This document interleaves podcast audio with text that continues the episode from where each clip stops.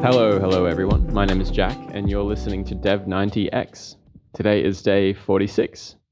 It's a Tuesday and today is the day that I work with my friend Satya for the morning session. So I just had a few hours this afternoon to get some progress in before recording the podcast.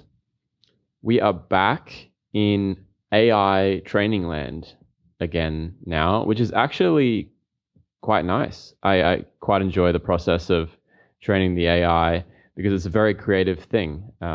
It's also very organic in that you need to think about a problem, which is a very organic problem. It's dynamic human body movements and how to design an AI that understands and recognizes certain movements are different other certain movements. So it's a very creative process. It's very enjoyable. It activates the problem-solving mind. And it's also just very relaxing and fun as well. For the most part, it involves me on Instagram, watching videos, selecting data, and kind of organizing it and testing it and creating folder structures, creating collections, and then running those through the model. Of course, there is a bit of tedium to it as well with editing the videos. But overall, it's definitely quite an enjoyable and relaxing process. So the overall strategy behind this right now is to get the AI model to V2. So we're at V1 now, handstand vision V1. And the next step is to get it to V2, whereby we start to feel diminished returns in increasing the size of the data set for the basic use case of detecting handstands. At that point, it makes more sense to go back to building logic around the code, as I've already recognized or already realized that accuracy needs to depend on a logic center as well as the vision framework and the handstand vision model. So we can't just depend on the vision framework and the handstand vision model. We need to also throw some logic in there because the handstand vision model is making a prediction every second and it doesn't always get it right. And of course you can make this a lot better by giving it more data. But also it does get to a certain point where the returns on adding more data are diminishing. There are other things you can do as well, such as increasing the number of training cycles. So I did a little experiment and I started out this current version of the V2 model on 120 training cycles, which yielded a pretty decent accuracy. We have validation accuracy of 91% and then test accuracy of 70%. And it's usually normal to see that there's a difference in those two different accuracy. Sorry, training accuracy 92.3. Sorry, I'm quoting a different number here. 91%, validation accuracy 70%. And then I added another 120 training cycles to it, and we yielded an increase in plus 1% and plus 3% respectively. So more training definitely can yield more accuracy, and more data can also yield more accuracy. Also, more intelligent data design can yield more accuracy, and higher quality input data can also yield more accuracy. But you do get to a point where, without the logic, you're not going to be able to get past that certain point where, for example,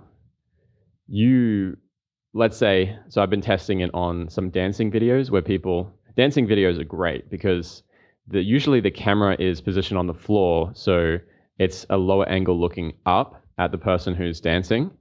And there's a lot of floor work in these videos.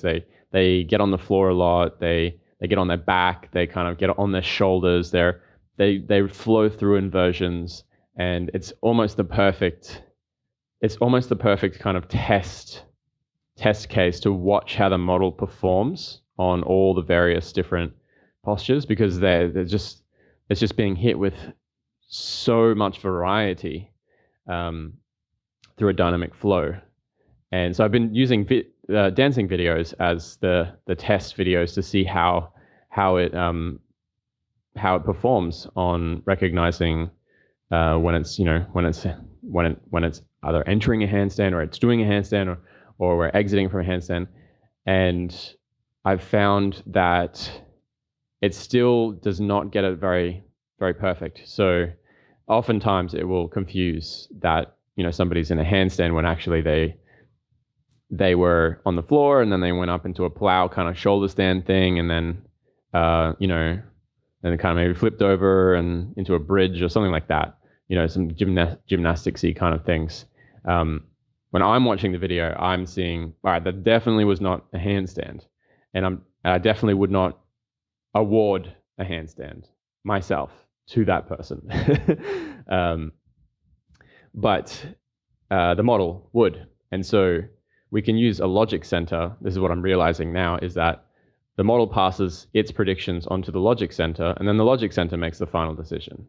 And I think the cue here is to make a handstand entry the predominant trained, so the most accurate prediction performance should be on the handstand entry, in that if it doesn't pick this up first, then the chances of the prediction being a true handstand go down significantly. And I think that's going to be the end result, because a lot of the times it's like predicting other, and then it might just be like other handstand, other handstand entry, other handstand exit, other, and it'll be doing this weird stuff. The flickeriness just won't work in the final product when it goes into production. So there has to be a smoothing effect, which will be done by the logic.